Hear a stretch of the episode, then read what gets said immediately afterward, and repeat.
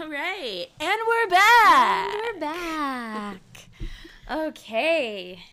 We're here. Episode 7. Woo. Whose Crime Is It Anyway? Episode 7? I know. It's flying by. Are we sure? Has it been 7 episodes already? I know. It's crazy. But we did want to just say, like, we really appreciate you guys tuning in each week and submitting your ratings.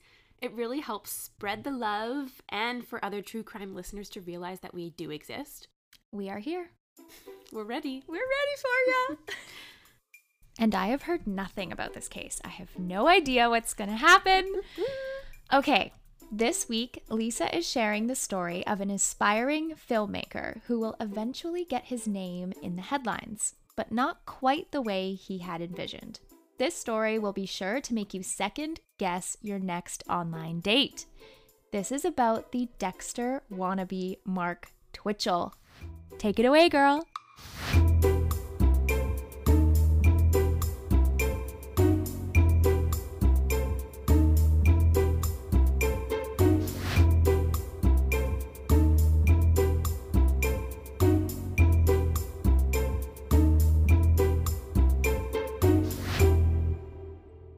So good news, no children cases this week. Awesome. Cool. Right. So Mark Twitchell, he was born on July 4th, 1979 in Edmonton, the capital city of Alberta. Mark wanted to pursue his relentless passion for the film industry and wanted to produce blockbuster movies. Mark graduated from a radio and television program at the Northern Alberta Institute of Technology, which is basically Alberta's version of BCIT. So Mark loved costume making and was a major Star Wars and sci-fi nerd. His house was filled with Star Wars memorabilia, and he was constantly buying and selling figurines.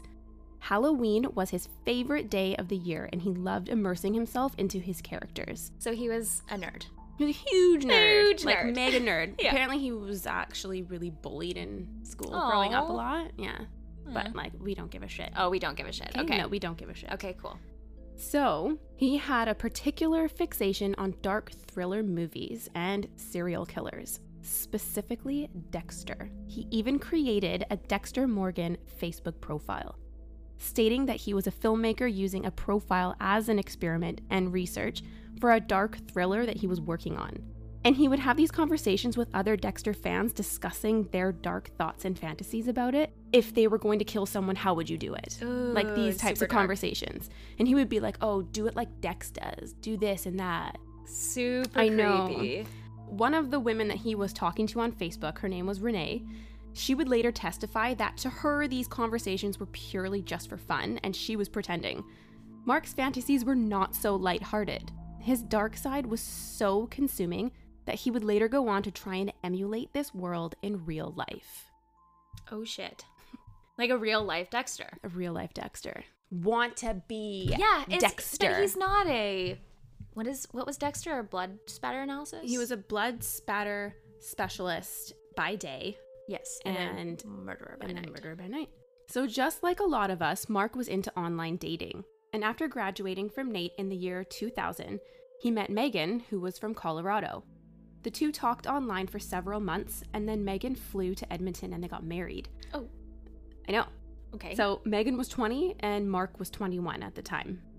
Megan recalls Mark as a charming, sweet, and smart guy, but soon after marrying, Megan would find out that Mark was not the man she thought he was. Mark had cheated on her several times and realized that he was a compulsive liar. He would even be lying about paying bills, and then the collection agency would call and Megan would have to deal with it. Oh, good, because that's what happens when you get married. Could you imagine, though, like, getting a call one day or the bank showing up at your front door because, like, Steve wasn't paying the fucking mortgage payments, and now the bank is repossessing your home? I would lose it. Right? Yeah. Like, I will never allow a spouse or a partner to be in charge of all the finances. So, as the marriage was falling apart, Megan also learned of Mark's obsession with the internet. He would create a variety of fake online profiles, even as a woman, and he would just catfish people for fun in a bunch of chat rooms and dating sites. Megan thinks he just liked to get a kick out of screwing with people. That is awful. Right? Oh my God. What's wrong with you? Get a life, buddy. What really horrified Megan was when Mark asked her if she had ever thought about killing someone. He admitted that he had thought about it, and it would be a homeless person because no one would be able to connect them. Okay, major red flags. Right? I would lose it. Like, real talk, babe. Have you ever thought about killing a person? Not a normal conversation to have. No. So Megan was absolutely terrified. Here she was, so far away from home. I was going to say, she grew up in Colorado. Yeah, she flew all the way over and moved here for him. And now she's realizing that she really didn't know Mark at all. Had she married a psychopath? Eventually, Megan did end the marriage in 2004. But it wasn't long until Mark was remarried again in 2005 to another woman, Jess, who he also met online. They soon had a baby girl, but his deceitful ways didn't end. Mark even bought them a house using fraudulent photoshopped documents. What? Like, how do you even get away with that? Like, that seems way too easy. Jess was constantly catching Mark in a lie, so she didn't trust Mark at all. They had a really unstable marriage, and they were even sleeping in separate rooms. They would go to couples therapy, and Mark lied and said that he was going to his own private sessions every week as well. One day, Jess caught Mark using an online dating site specifically for people who were married and wanting to have an affair. So Mark quickly made up a story that this was purely research for a screenplay he was working on. But Jess was not easily convinced, so Mark went as far as to buy a disposable phone, hired an actor to answer this phone and speak with Jess. She thought she was talking to an investor, and the actor thought he was auditioning for a role in Mark's movie. Come on. Right? But not gonna lie, like, that's pretty smart. How would you have thought of that? He just goes to crazy lengths to make this lie actually real life. Right? And this whole making a movie thing, and it's all for research, you could do so many things to just bank off of that. Oh, it's just for the movie. It's just for the movie. Ugh.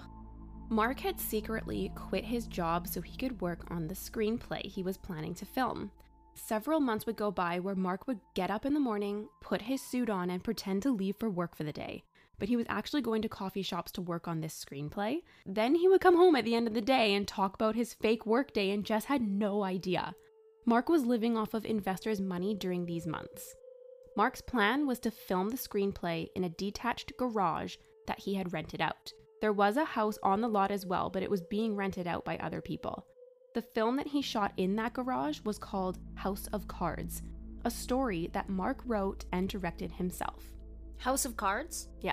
Like the Netflix show? Well, had nothing to do with nothing that, but he called it House of Cards. That's a terrible name.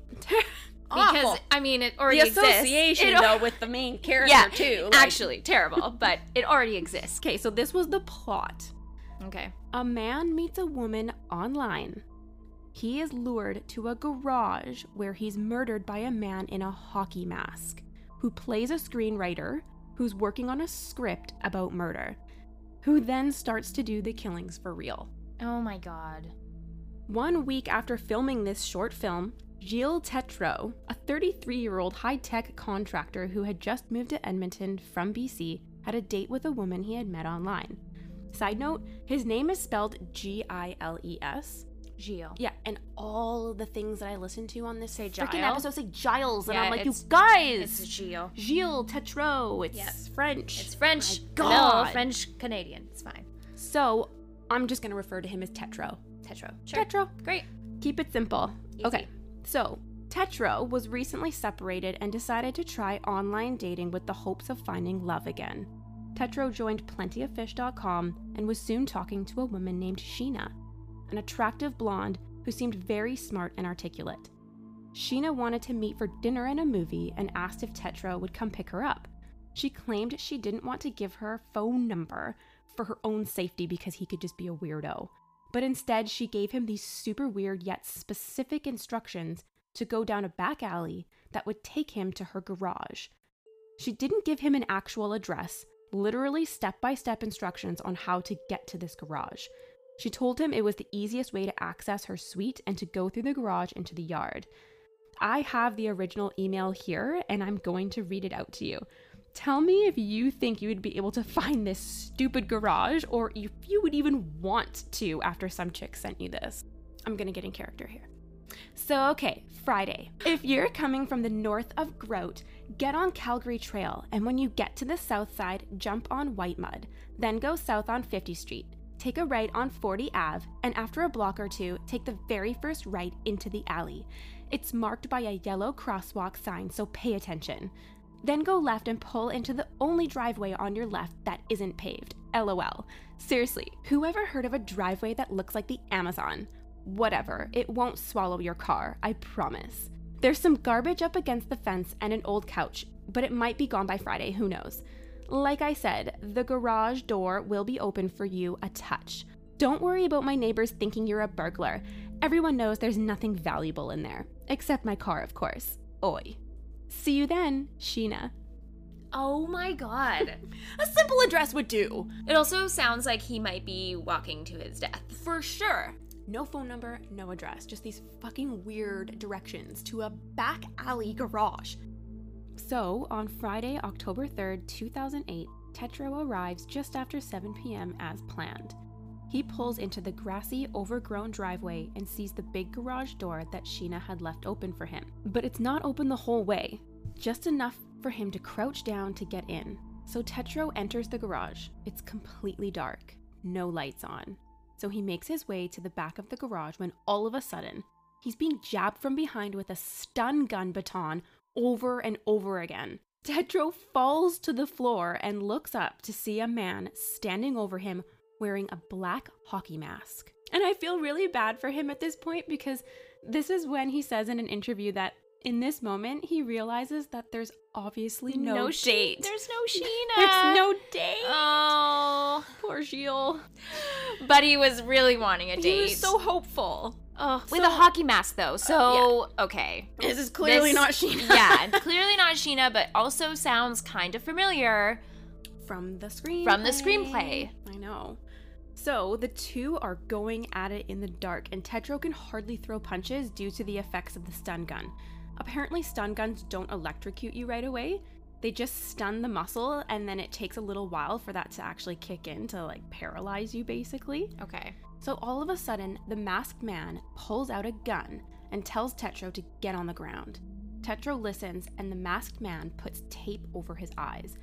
But something in that moment came over him, and he's like, fuck this shit, and thinks, no, if I'm gonna die, I'm gonna die my way. Good for him. So go Tetreault. Go Tetreault. So he rips the tape off of his eyes, jumps up, and reaches for the gun.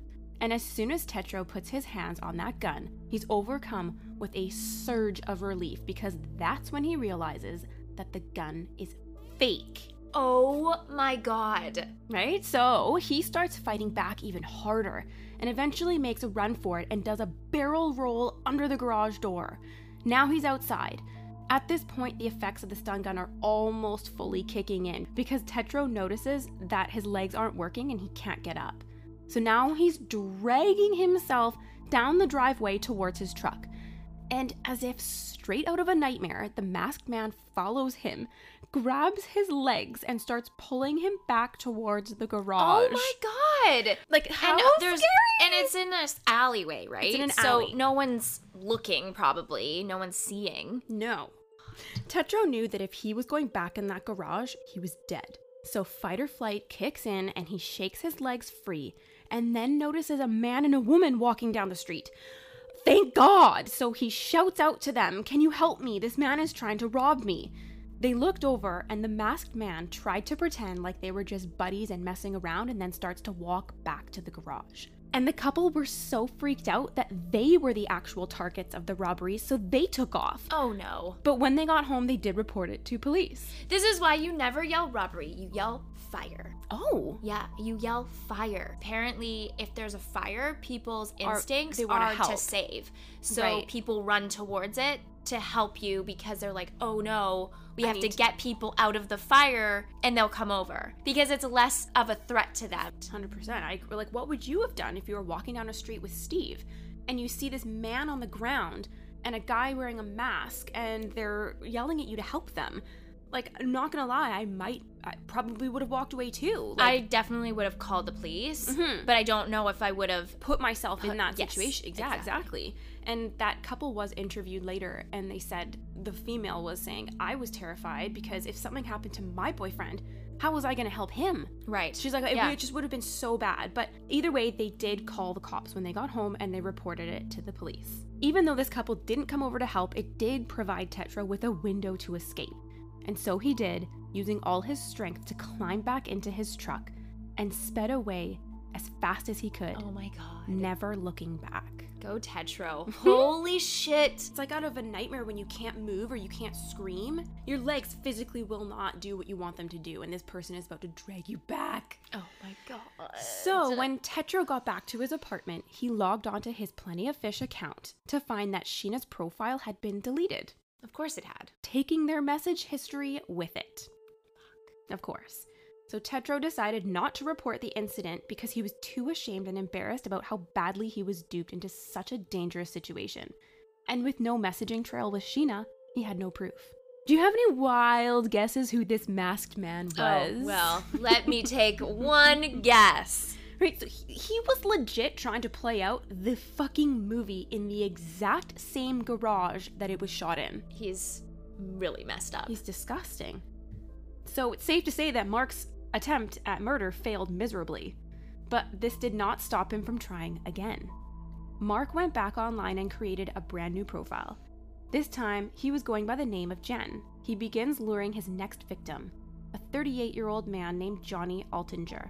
Johnny worked in quality control and had a passion for computers and loved his two motorcycles like they were his babies.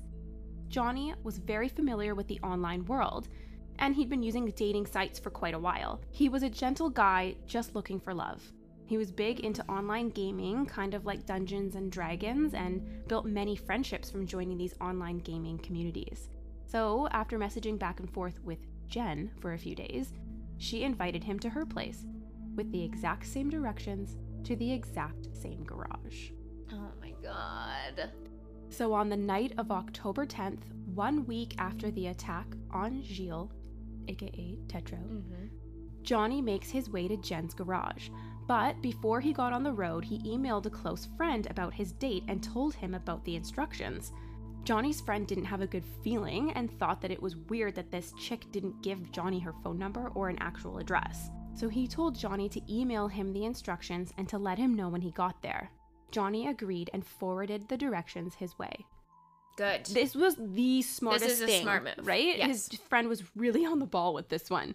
Side note, boys and girls of the online dating world, Bumble, Hinge, Tinder, always, always, always tell someone who you are meeting and where you are going. Yes. Okay? One take-home message here. Good rules to live by. Right? Mm-hmm. So here we are, another Friday night, and Mark is prepping his kill room for his second date with murder.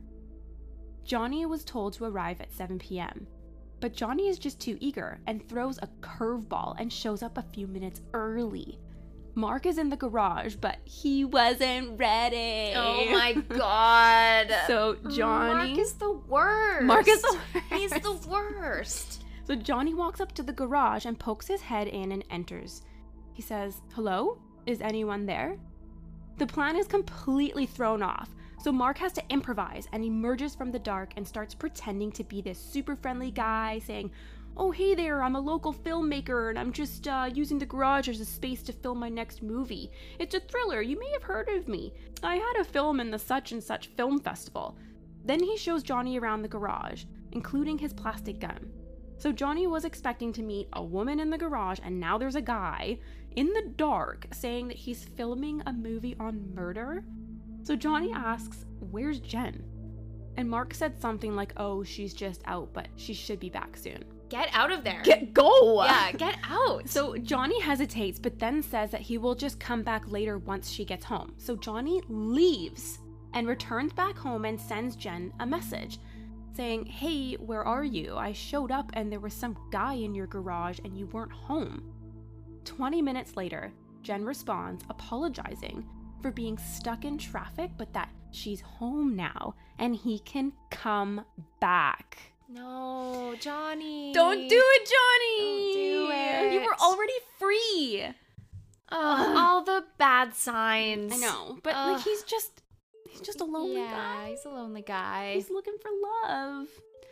So Johnny gets ready to leave again, but not before sending an update to that friend of his, telling him what happened, and his last message wrote, "She's home now. I'm heading over again. Hee hee." Oh no. He was excited. Yeah. So he goes back to the garage, expecting Jen to be there now, but when he enters again, he's faced with Mark, who is now ready and waiting for him. Fuck.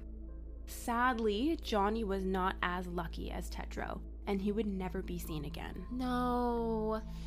Johnny. Poor Johnny boy. Did the friend follow up? Yes. So he actually had plans with this friend on the Sunday, so clearly Johnny didn't show up. They were supposed to take his motorcycles out. And it was extremely out of character for Johnny not to show up for his commitments. Johnny was not answering his phone or emails. But the next day, on Monday, Johnny's friends and family received an email from him that just didn't sit right with them. The email said, "Hey there, I've met an extraordinary woman named Jen who has offered to take me on a nice long tropical vacation. We'll be staying in her winter home in Costa Rica. Phone number to follow soon. I won't be back in town until December 10th, but I will be checking my email periodically. See you around the holidays, Johnny."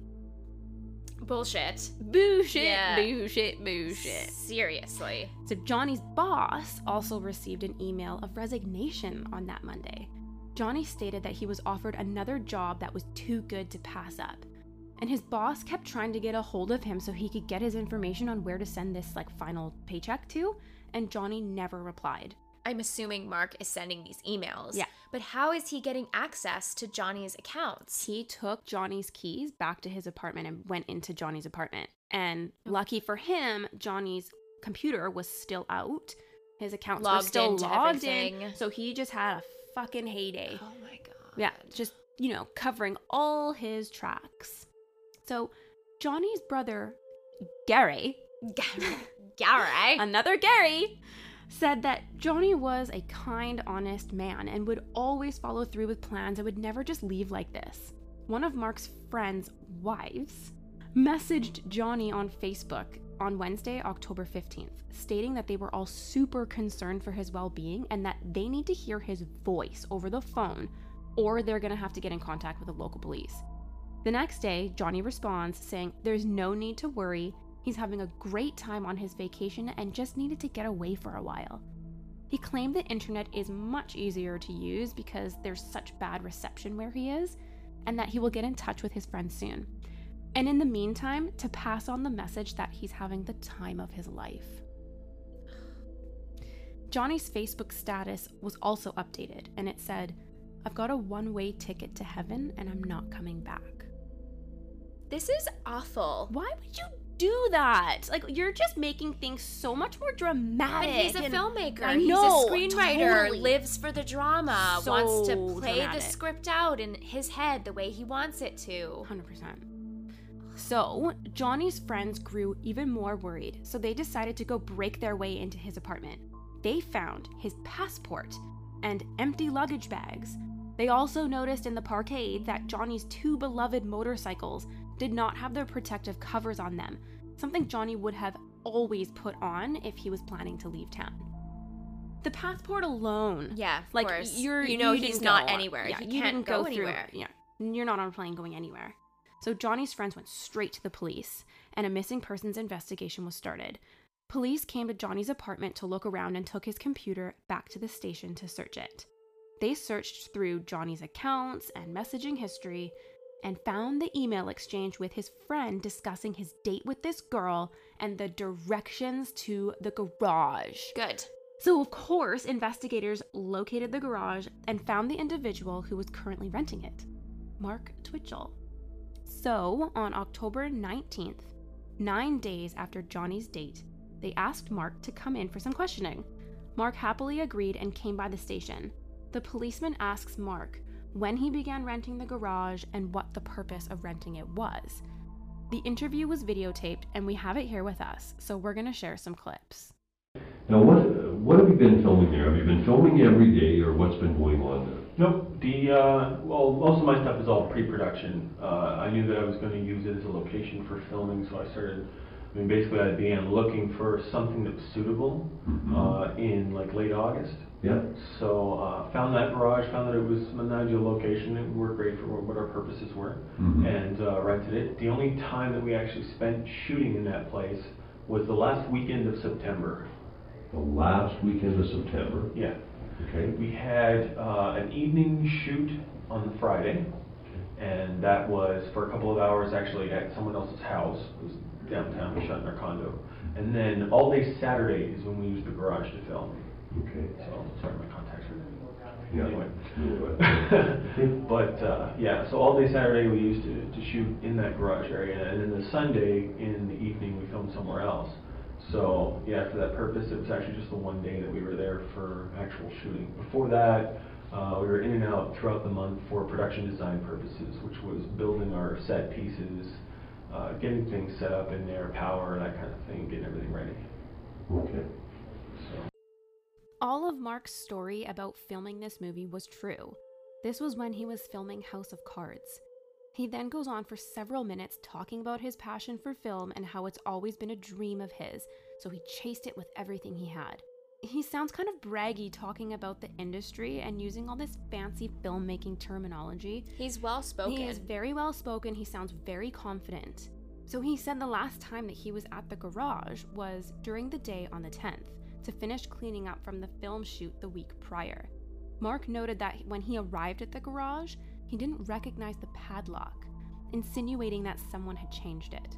The policeman then tells Mark that they are looking for a missing man who was last heard going to meet a woman at the garage, but a man was there instead. Mark says he does not know Johnny and had never seen Johnny's red Mazda hatchback. He pretends to be super clueless and confused about what the cop is telling him. And it was in and around the same sort of time frame that you were there. You know, that he would have been there. Okay. Like in the afternoon. Really? Yeah. And he was supposed to go there and meet a girl who described the address and told him how to get there. Now this is really met through, you know, an internet site. Okay. Doesn't know her from before. So he, of course, lets friends know where he's going. Right. But go to meet a girl, swear to her. Sends it out to a few friends. All of a sudden, he disappears. Last known place was there. Said he went there. Met a guy. The girl wasn't there. Met a guy in the garage. In the garage? Apparently. Okay. Can you tell me?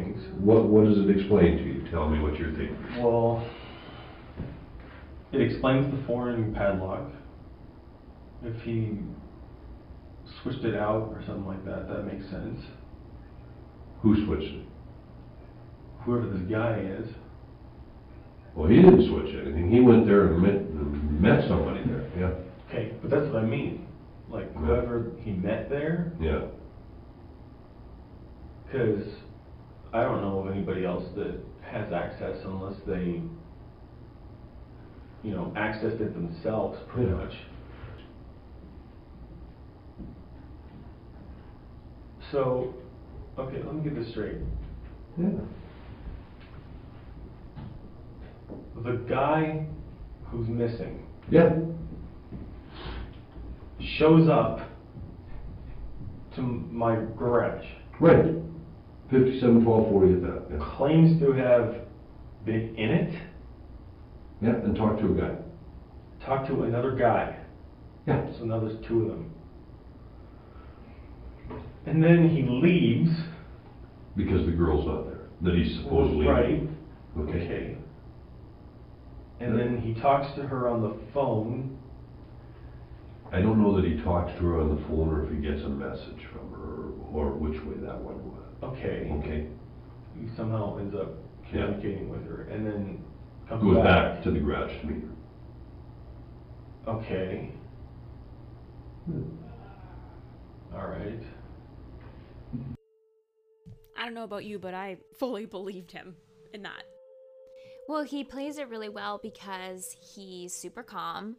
He's repeating what the officer is telling him to try to make it be like, okay, I'm processing all this information. Yeah. It's all new to me. Let me get this straight. This is what you're telling me.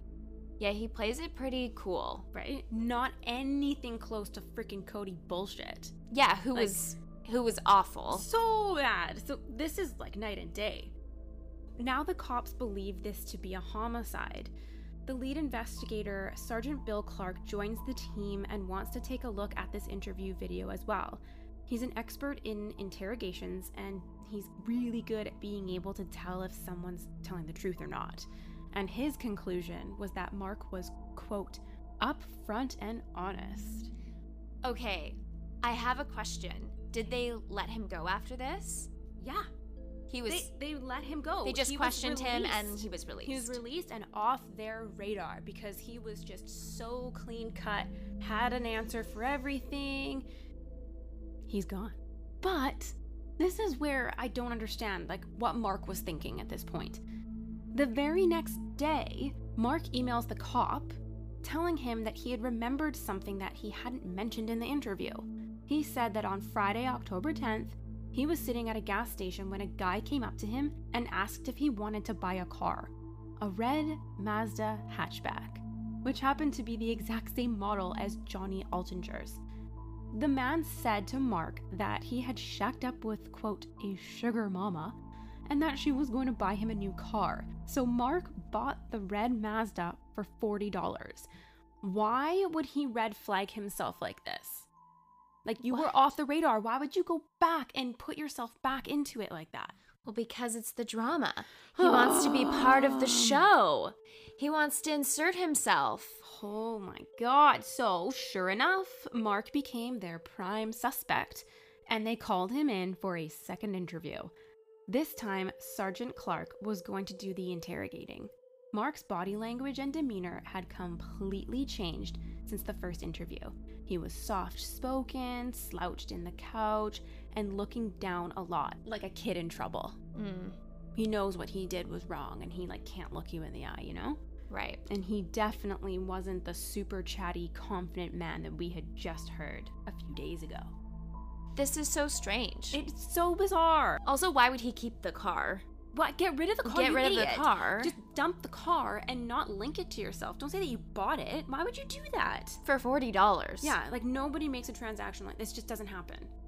But they still didn't have any proof that Johnny was dead or that Mark had done anything. Sergeant Clark needed Mark to confess. Otherwise, he was going to walk out of those doors again. Mark wasn't talking, but it was in Clark's gut that he knew Mark was involved and they were going to eventually find out. At the end of the interview, he told Mark that he doesn't know how he'll be able to live with himself. And Mark responded, quote, "You'd be surprised what I can live with." Dark. Mm-hmm. So as the investigation continues, the homicide team found the incident report by that couple who never helped Gilles. The location matched, so the investigators assumed that this was a report on Johnny. Oh, so yeah. They're like, this is it. This is the same spot. Right. They called the couple to follow up and realized that the report was called in 1 week before Johnny's disappearance. That's when they realized that there was a second potential victim. Cops turned to the public for help, and they released a statement that there may have been a second male victim lured by someone online. They waited and waited, and finally, Gilles Tetreault comes forward and shares the details of his attack. In the meantime, cops got a warrant to go search the garage and Mark's home. This is what they found inside the garage: plastic coveralls and plastic bags, duct tape, a stun baton, a 12-piece game processing kit, including a Skinner knife, meat cleaver, and saw, a long pipe with tape wrapped around one end as if used for a handle, and the tape was soaked in blood, and there was also blood and tissue embedded on the other end. Ammonia bottles, a 45-gallon steel barrel, a large rectangular metal table, a huge pool of blood on the floor, as well as a pool of blood on a wooden table that were unmasked with luminol. And in Mark's basement, they found a black and gold hockey mask, a fake plastic gun, and drawings of a metal table that looked similar to the one in the garage. And then what they found in Mark's Pontiac was a jerry can in the trunk, blood in the trunk's lining, a hunting knife with blood on it, and a black laptop. And they're gonna find... Oh, they're gonna dig deep. Yeah, they're gonna go deep. So... Okay, wait. I need to process that this was all found in Mark's apartment. So he had cleaned up the blood, but the blood was seen with luminol. So majority of the things that they found were in the garage, and then just those last few things were found in his basement at home. Okay. And then in his car. But, I mean, if he knew that the police were onto him, it was pretty stupid to leave all of that stuff at his place. Well, it was. And in the very first interview, we didn't play it for you, but... he did say things that they would probably find in the garage, like the game processing kit. He's like, that was part of the props for this movie that we were making. We were going to show our victim all of these knives. And it was, you know, all of the things that were in there he was trying to say were props for the movie. Right. Props for the movie. All for the movie. This is a cover up. I know. 2 days after seizing Mark's laptop, they discovered a 42-page document hiding in the trash can in his deleted files, with the title SK Confessions. Upon reading this document, they would soon learn what SK stood for. Is it serial killer?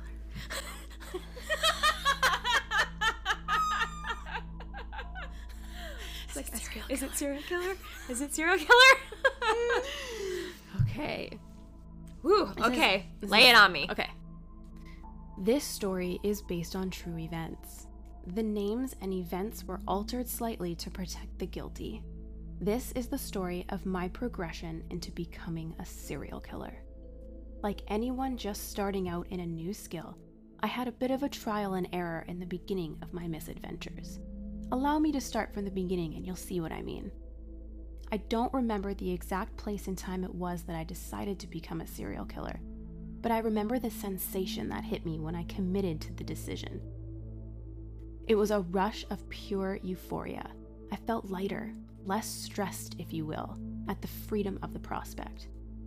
There was something about urgently exploring my dark side that greatly appealed to me, and I'm such a methodical planner and thinker, the very challenge itself was enticing to behold. This was basically a fucking diary. My God. I'm not kidding you. This was a full-on, word-for-word story that Mark had written to a T of his encounters with both Tetreault and Johnny. 42 pages. Full confession. 100%. And it was written like a monologue, so it sounds so much like an episode from Dexter if you've ever watched the show. Have you seen it before? I have. I've seen maybe like 4 or 5 episodes of the first season. It always starts with a monologue. Right. Yeah. You know, like, so he's talking about his marriages, his affairs, and he talks about how he lured both men to the garage with a fake online account, describes the attacks, and in so much detail how he killed Johnny and what he did with his body. Oh, no. So Mark describes his failed attempt with Tetreault. For his second attempt, he opted out of using the stun gun baton. It didn't quite work as quickly as he expected, so this time, it was a steel pipe. Ugh. He used this pipe to hit Johnny in the head multiple times, ultimately ending his life by stabbing him in the neck. It's just so sad because Johnny didn't have a fighting chance once he was struck with that pipe. Like, at least Gilles, he was being hit in the face with hands, you know? He was being punched. Right. As soon as you're hit with metal pipes to your head to you're down. You're down. So, Mark laid Johnny's body on a metal table sitting in the garage that had been covered in clear plastic sheets, much like the kill room you would see on Dexter. Mark spent the evening using a game processing kit, which is a kit of several knives that hunters use to dismember Johnny's body. Oh, you know. God. He initially put the body parts into a bag and inside a 45-gallon steel barrel. Then he took the barrel in his Pontiac over to his parents' backyard while they were working. And then he tried to burn the contents of the barrel with gasoline, but it wouldn't burn because he's stupid and should know that you can't incinerate a body with just gasoline and fire. It would take days and days and days. Yeah, bodies are so hard to burn. Yeah, and it never gets hot enough. No, yeah. So he decided to kibosh that method, put the fire out, and took the bag with Johnny's remains back to the garage. This time, he dismembered the body parts into even smaller pieces, taking a knife and basically filleting pieces of tissue off of the bones and into smaller pieces. Like that. I know. It's gross. Like, the details were so hard to read. I normally don't get grossed out very easily, but I can talk about the nastiest things at dinner and it doesn't faze me, but this, it made me sick. So much detail. The document states that Johnny's remains were dumped into a sewer in a residential area. The homicide team went searching through all the sewers in the area, but came up with nothing. So, the team has everything they need to arrest Mark Twitchell. During the investigation, Mark was staying over at his parents' house. Obviously, because times are going to be real tough between you and your wife now that you're being accused of killing someone. Is he still married? He's still married. Oh my god, he's still married to Jess at this point. Yes. They just have a really shitty marriage. So she's probably like, eh, whatever, like, he does his thing. Yeah, so he's... And he has a daughter! Or is it a daughter? Yeah, he has a daughter. So, for some reason, the cops apparently couldn't arrest him from there, from his parents' place, so they got creative and had a little fun with it at the same time. They created a fake online profile. Oh my god, yes. Pretending to be a huge investor in one of Mark's screenplays. Something like $50,000. This would have been Mark's big break that he needed to make it to the big leagues. He was elated that this just fell into his lap. Oh my god, and he was so dumb. Yeah, he's finally gonna make it, like, get his career off the ground. So Mark set up a time to meet with this person for coffee, a potential investor. He shows up to the meeting spot and he's immediately taken down by a team of undercover policemen. I love this. Like, they gave Mark a taste of his own medicine, sucked him in with a fake profile. Throw it back in his face. Sweet, sweet victory. Ugh. Mark Twitchell was arrested on Halloween Day of 2008, his favorite day of the year, for first-degree murder. Bye. And there was a section in this SK confession that would later come back to slap him in the face. On page 36, Mark writes... It's an interesting feeling, driving around town with what used to be a human body bagged up in your trunk. No one has any idea that they are stopped at a light right next to a serial killer with what could very well be one of their friends, now sacks of meat parts in a hidden compartment. It made me wonder, in all my 10 years of driving around, had I ever unknowingly passed a vehicle or sat parked at a red light next to someone just like I would be one day? It blew my mind. Oh my god. Also, he's not a serial killer. I know. He's killed one person. Yeah, like, stop even... He's not even a serial killer. No, he's a wannabe serial killer. Oh my god. Okay? I hate this guy. Poser. So, not that we want to aspire to be serial killers ever. I'm not trying to encourage that. But even, like, his ego is so inflated. I know. God. The reason I'm bringing this up, though, is because I was dying listening to what the cops said to him in his final drive through the city. They didn't waste the opportunity to really rub it in and get their last word. I'm pretty sure it's Sergeant Clark's voice in the video. What's interesting, we pull up to all these people today beside red lights and they have no idea what you've just done. That you're the guy that wanted to be a serial killer but got caught on his first kill. No idea. Kind of ironic. What else is ironic? I forgot to tell you this. It's a good one, because you can find out anyway. You lured Johnny Altinger to his death on the internet by going to the PlentyOfFish website, setting up the fake ID with the woman from Ireland. Anyway, you make up the profile using a woman from another city, just like you describe in your diary. You lure him in to his death. What's interesting is you got lured into your capture. We sucked you in on the internet. the guy you were going to meet at the coffee shop, undercover policeman. The guy you were bringing your portfolio to try and get him buy shares in your movie, undercover policeman. Boy, is that ironic. You lured your victim in, we lured you. You were our prey, and we got you. So I gotta thank you for that, Mark. Appreciate you giving us the best case we've ever worked on. Appreciate you making nothing but bumbling errors to make it actually quite easy to catch you. Very easy to catch you. I want to thank you for that. And I mean that sincerely. I'm not trying to be joking around it, but it's just so funny. You can't help but laugh about it. Oh, it's so good. Nothing but mumbling errors. It's so good. I love it. They're so savage in the best way. Right? Like, they should, oh God, they should all be like that. Fuck you. Oh, they just ridicule him. You just made it so easy. Thank you for being such a fuck up. Yeah. After about a year and a half, almost 2 years later, Mark finally drew out a map of where he left Johnny Altinger's remains, and he gave it to the prosecutors.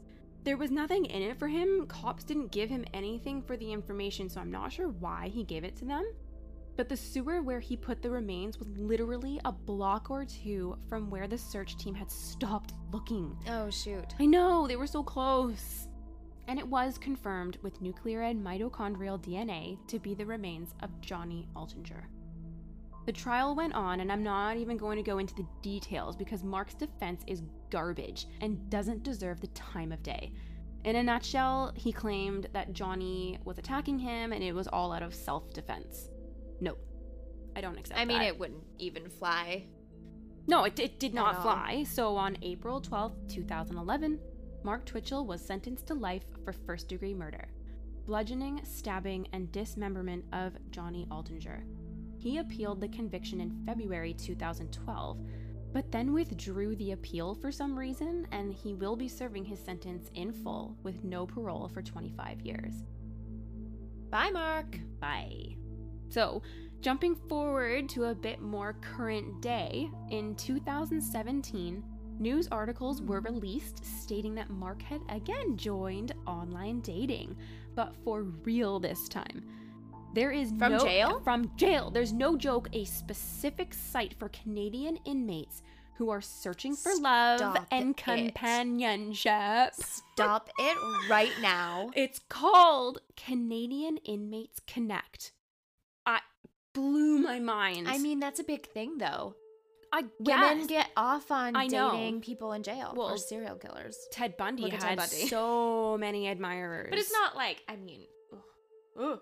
No, Mark is no fucking Ted Bundy. I mean, Ted Bundy was gross too. I honestly don't find him that attractive. I didn't find him attractive either. No, I didn't buy into it. Maybe in that day. Who knows? Maybe back then that was like a look. But naturally, I had to check this site out. And the first thing that you see before entering... Oh my God, you went on the site! No. Of course I went. I have to Google is going to know your search history now. Oh, fuck.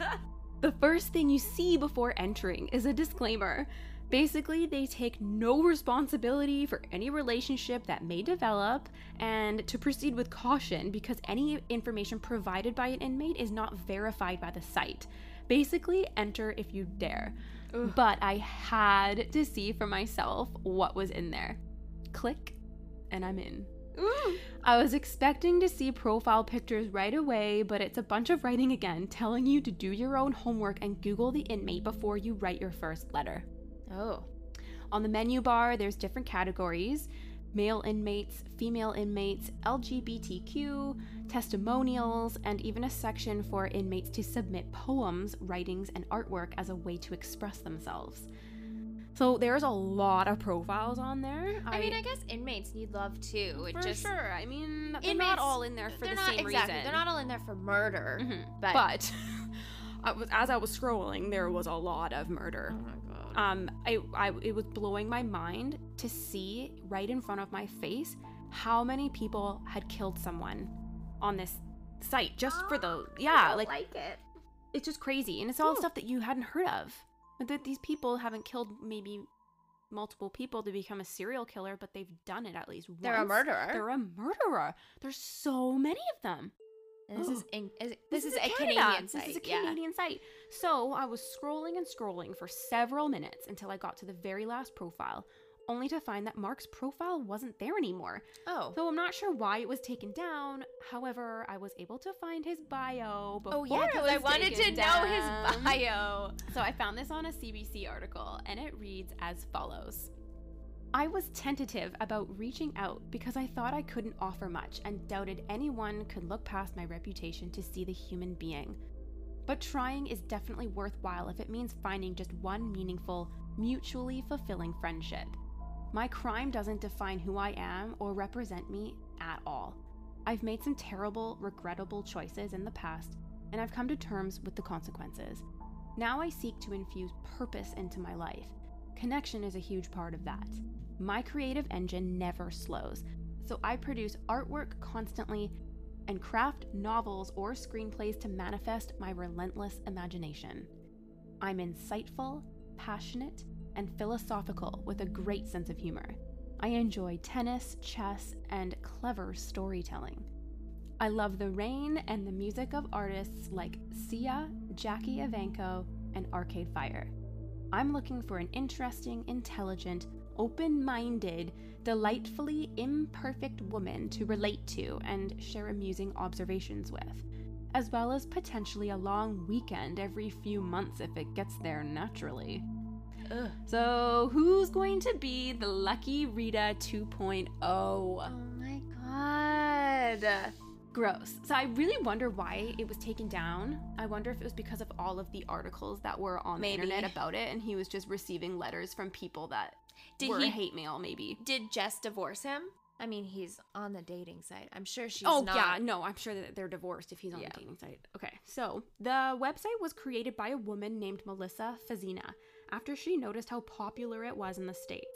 The idea behind it is that it helps lonely inmates connect with the outside world so they have some support when they are released from prison. The website states that the inmates are people too, and that sometimes they are forgotten by their friends and family who once were there for them. A previous inmate who actually used this website while incarcerated thinks it helped him and that it actually benefits the public by getting these guys more prepared for the real world by taking on responsibilities. He stated that it was also a good distraction from the negativity that can fester when you're locked up. And naturally, Staff Sergeant Bill Clark had his own opinions as well. He actually thinks this site puts the public at risk. He says, quote, "We have a website facilitating the access of psychopaths to the general public. Let's face it, with Mark Twitchell, we've got a narcissistic psychopath, and I'm sure he'll be able to fool some woman into writing to him who will fall deeply, madly in love with him. The guy's a pathological liar.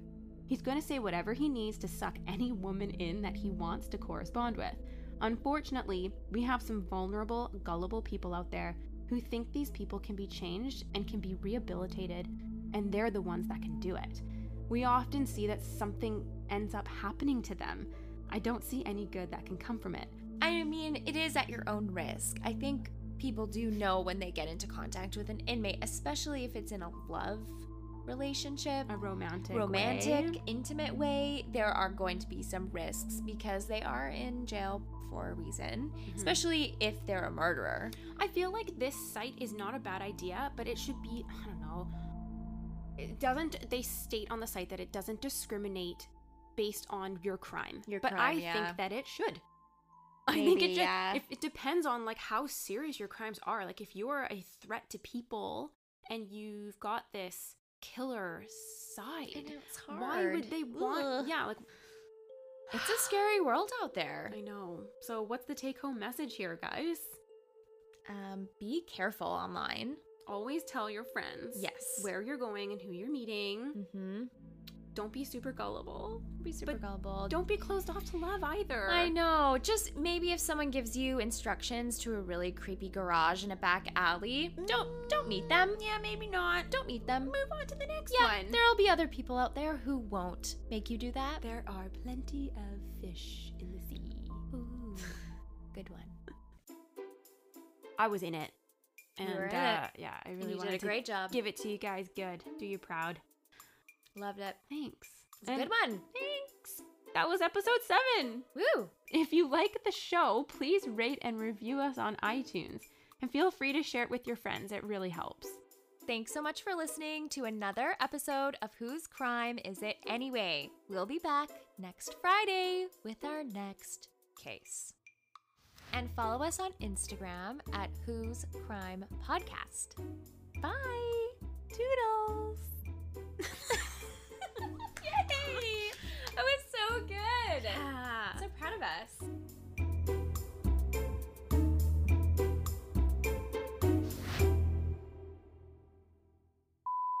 This guy sounds like a total tool. But. Piece of shit.